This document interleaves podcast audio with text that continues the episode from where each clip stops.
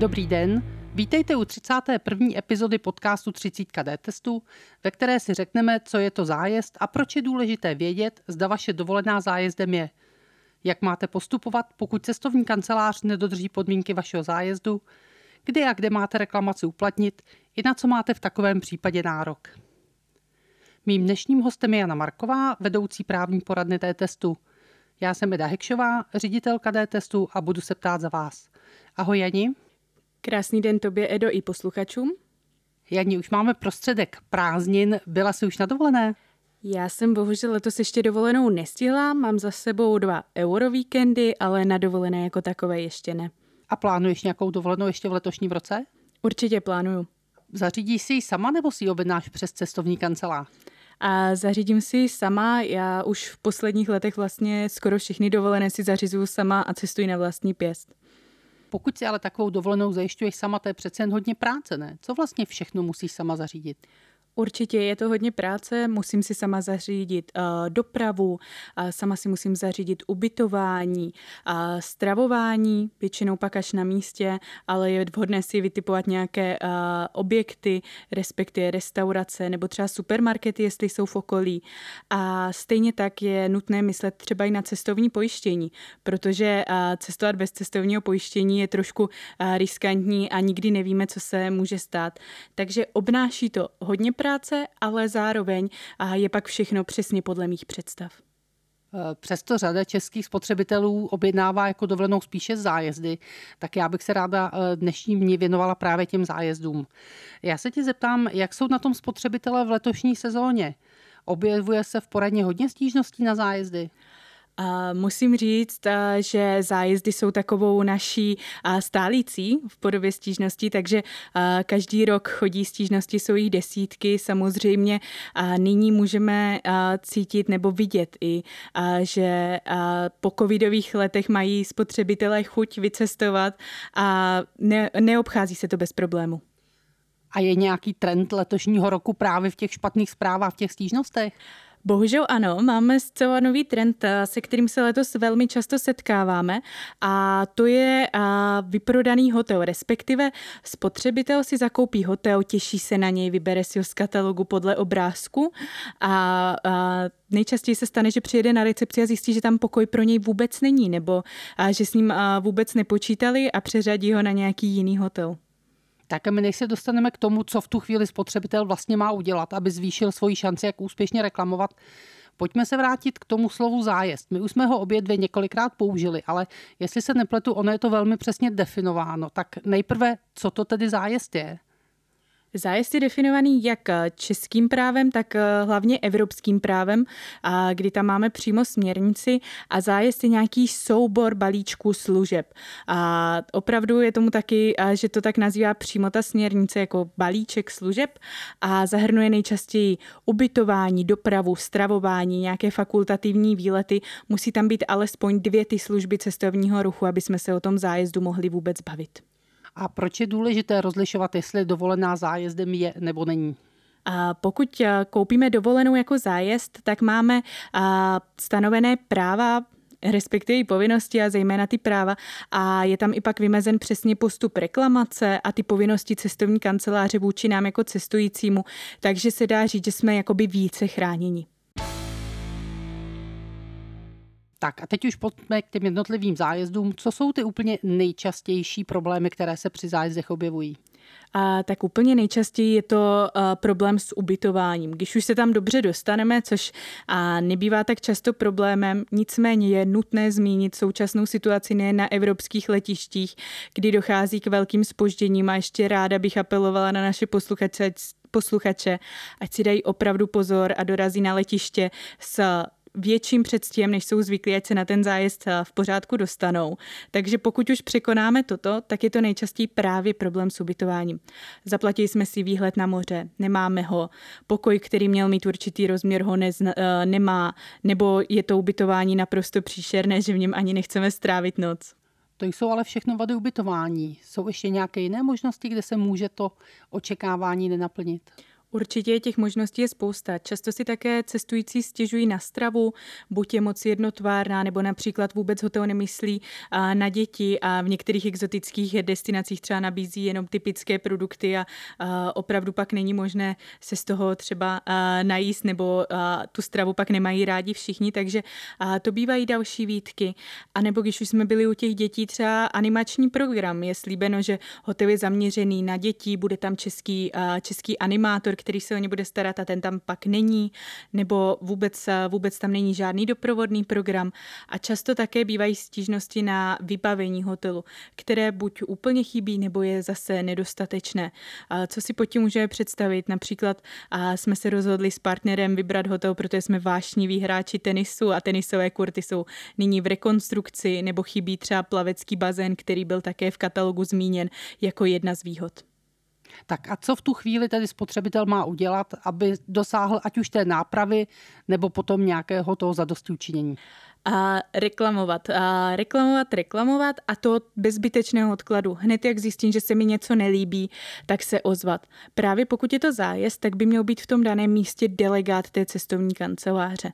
Není ani vhodné čekat na nějakou první informační schůzku nebo říct si, dneska toho má určitě moc, přijeli jsme, ale ozvat se mu, měli bychom na něj mít kontakt, on by měl přijet za námi do hotelu, buď toto vyřešit na místě, to znamená, že třeba by požádal o jiný pokoj, ale je to taková naše, náš pomocník, který by to za nás měl vyřizovat, anebo pak eh, by s námi měl vypsat reklamační protokol a třeba bude nutné do řešení později. Takže si představme tu situaci, máme třeba ten pokoj se špatným výhledem, podaří se nám sehnat našeho delegáta, ten ale nemá možnost pokoj vyměnit. To znamená, nejde ta závada odstranit na místě. Tak pojďme eh, říct podrobně, co v tu chvíli máme udělat. A ty možnosti jsou vlastně eh, dvě, respektive vždycky by měl být sepsán ten reklamační protokol, aby se ní doklad o tom, že jsme řešili nějaký problém, nějakou tu závadu. A to už jsem říkala, že by měl mít na starosti ten delegát a nejen, aby to s námi sepsal, ale aby nám dal kopii jednu toho záznamu. A vždycky na to myslete, protože se můžete vyhnout nějakým problémům. A pokud uh, nedokáže on odstranit tu závadu, tak uh, můžeme své pomocí ji odstranit my. To znamená najít si ubytování stejné srovnatelné kategorie a pak žádat o proplacení, anebo v případě, že ty problémy jsou tak velké, a, tak nemusíme ani dál v tom zájezdu pokračovat. Můžeme odstoupit od smlouvy, ale chci znovu říct, že to je opravdu malé procento, skoro setina procenta těch případů, kdy k tomu dojde, ale a je na to potřeba myslet.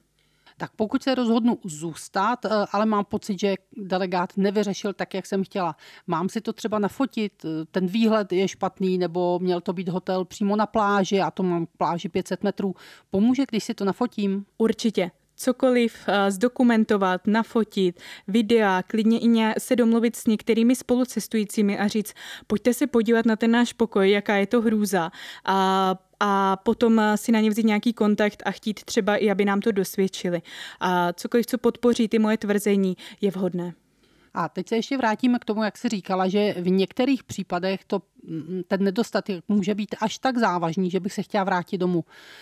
Jak si to mám představit? Je to třeba, když si objednám Eh, hotel s extra vybavením pro děti, nějakým třeba vodním parkem a přijedu a tam je to pro děti zcela nevhodné, není ani přístup na pláž, nebo jaký by to mohl být případ? Ono to podstatné porušení smlouvy je velmi těžko definovatelné. Můžeme si třeba eh, představit, že eh, na obrázcích byl krásný výstavní rezort a my tam přijedeme do staveniště, bazén není postavený, pokoj pomalu dokončují tam okna, smrdí to tam výmalbou a všechno je prostě kolem a v naprosto dezolátním stavu, trápí nás hluk a cokoliv okolo, takže takovéto případy.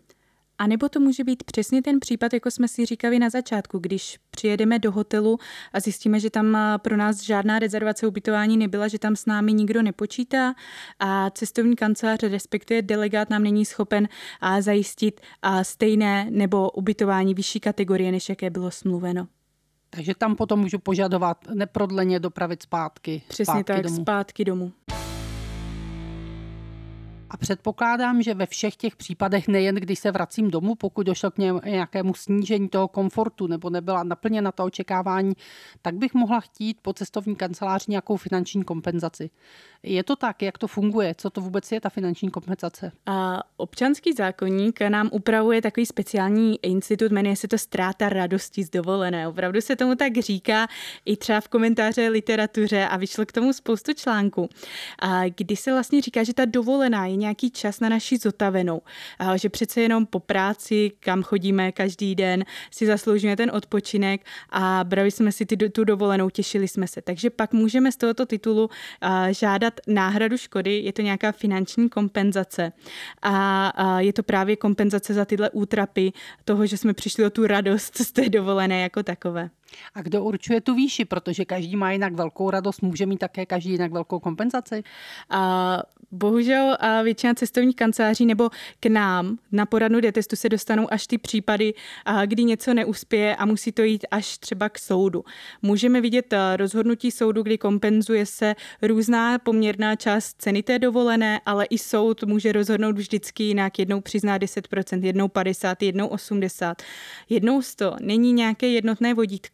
A to, kolik přiznávají ty kanceláře na tu takzvaně první dobrou a opravdu nevidíme. Já jsem řešila případ uh, osobně a vlastně uh, šlo o mého švagra, když jsme žádali tady tu ztrátu radosti z dovolené a bylo mu přiznáno za celou rodinu a opravdu šlo o dovolenou uh, na vánoční svátky, nebylo to tam v pořádku a pořád je někdo obtěžoval, klepal jim na pokoje z recepce, nabízel jim nějaké výlety a další věci, takže tam došlo opravdu k narušení dostat i té rodinné pohody, i té vánoční pohody a ta kompenzace byla opravdu směšná. Domnívám se, že to bylo v řádu a, tisíců korun, přesně asi tři tisíce korun na celou tu rodinu a ta dovolená byla opravdu tím znehodnocená značně. A je to tak, že tedy spotřebitel má navrhnout tu částku a zkusit se dohodnout s tou cestovní kanceláří, nebo má počkat na nějaký návrh cestovní kanceláře? My vždycky doporučujeme tomu spotřebiteli udělat nějaký návrh. Ono opravdu nic eh, závazného eh, neexistuje. Nějakým vodítkem můžou být frankfurtské tabulky slev. A já rovnou zhrnu, co to je. Je to vytvořeno německými soudy, je to určitá metodika, která myslí na to, že eh, když třeba pokoj nemá výhled, i když ho měl mít, tak je tam třeba procentní sleva určená 10% z ceny zájezdu a podobně.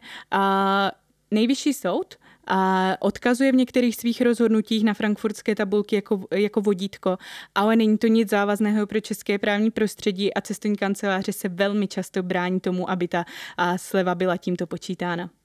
A ještě jak rychle se spotřebitel těch peněz dočká, protože odjede na dovolenou, eh, je to hotová katastrofa, nechá se dopravit zpátky, ale na dovolenou se tedy nedostal. Rád by jel znovu. Je šance počkat si na peníze od té cestovky a za ně vyrazit, nebo jak dlouho to může trvat? Já jsem v tomhle uh, spíše skeptická. My celkově v České, právní, uh, v České republice máme dobrou právní úpravu, ale ta vymahatelnost práv je opravdu, opravdu nízká. Uh, takže měla by ta reklamace, včetně té odstranění vady, trvat do 30 dnů, ale setkáváme se velmi často s tím, že ta kompenzace přijde až mnohem později. A tady bych si dovolila třeba apelovat na zákonodárce, aby přijal prostředky, které by pomohly ty cestující chránit, protože zrovna v oblasti těch zájezdů je to docela běžnou praktikou, že se ti spotřebitelé těch, těch svých peněz dočkají až po velmi dlouhé lhůtě. A co byste tedy doporučila, že má udělat spotřebitel, když ta cestovní kancelář mu buď přizná velmi nízkou náhradu a nebo ji zadržuje neuměrně dlouho? Kam se může obrátit? Musí rovnou k soudu? Nemusí rovnou k soudu. Určitě bych doporučila uh, ještě se zkusit dohodnout, vyjádřit svůj nesouhlas a nepřijímat třeba i to první, co nám přijde, pokud opravdu nejsme spokojení. A těch cest je více. Buď to využít a mimo soudní řešení spotřebitelských sporů, v tomto případě při České obchodní inspekci, to je pro spotřebitele bezplatné, ale zase to trvá nějaký časový úsek, je s tím nutné počítat. A nebo my jako D-test a na platformě vašestížnosti.cz nabízíme mimo soudní řešení spotřebitelských sporů, které funguje trošku rozdílně od té České obchodní inspekce. A právě, jelikož to řešení a to řízení je a, viditelné, tak může sloužit i jako nějaká a, nějaké vodítko pro ty další cestující. Když si pak zadají to jméno cestovní kanceláře a objeví se jim, že a, často řeší spotřebitelé stížnost, že jim dávají špatné, a, špatné pokoje a podobně, tak už to může být nějakým znakem toho, jak, jak je ta cestovní kancelář, ten smluvní partner toho cestujícího spolehlivý. A napadá ti ještě nějaká možnost, co by spotřebitel mohl požádat v případě takové opravdu pokažené dovolené? A tak samozřejmě budu tu, reklam, uh, tu dovolenou reklamovat a tam zřejmě dostanu nějakou přiměřenou slevu, pokud už uh, jsem se z té dovolené vrátil a podobně. Dál můžu tedy chtít tu ztrátu radosti z dovolené, což bude nějaká ta moje újma, co já jsem utrpěl uh, jakoby uvnitř sebe, nejčastěji jako i nějaká psychická.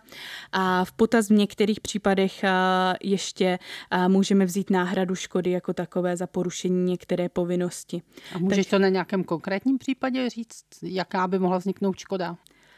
Tak jako příklad by třeba mohly být uvedeny náklady na víza, pokud e, daná destinace vyžadovala, aby jsme si tam zaplatili vízum a následně třeba jsme nemohli na tu dovolenou odcestovat a už tam byl ten náklad, e, na to vznikl, tak e, to by se mohli chtít po té cestovní kanceláři.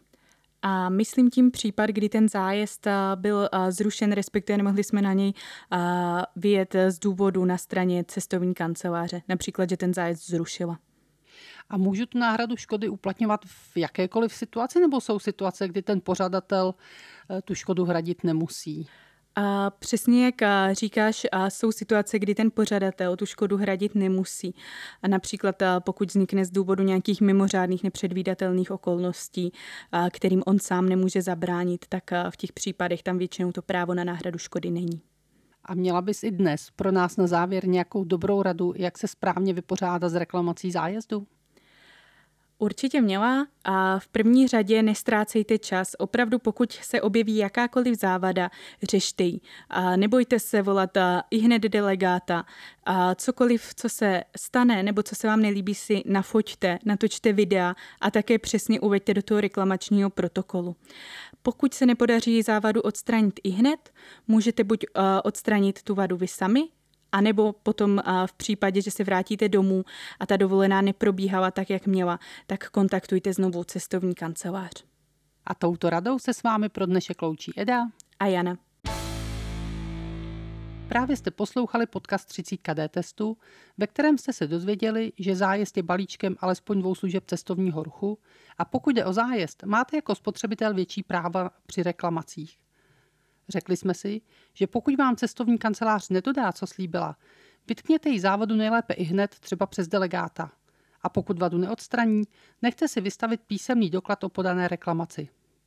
V tom případě máte také nárok na finanční kompenzaci. V některých případech můžete žádat i o náhradu za ztrátu radosti z dovolené či náhradu škody. Pokud řešíte nějaký podobný problém a potřebujete pomoc, zavolejte nám kdykoliv ve všední den mezi 9. a 17. hodinou do naší spotřebitelské poradny na číslo 299 149 009, kde vám naši poradci zdarma poradí. A pokud máte nějaký jiný dotaz nebo nám chcete něco vzkázat, kontaktujte nás na našem Facebooku nebo nám napište na e-mail dtest.cz. Příště se na vás těšíme na stejném místě za 14 dní. Podíváme se společně na to, jak vybrat mobilní telefon a třeba i na to, co může na trhu s mobilními telefony pomoci životnímu prostředí.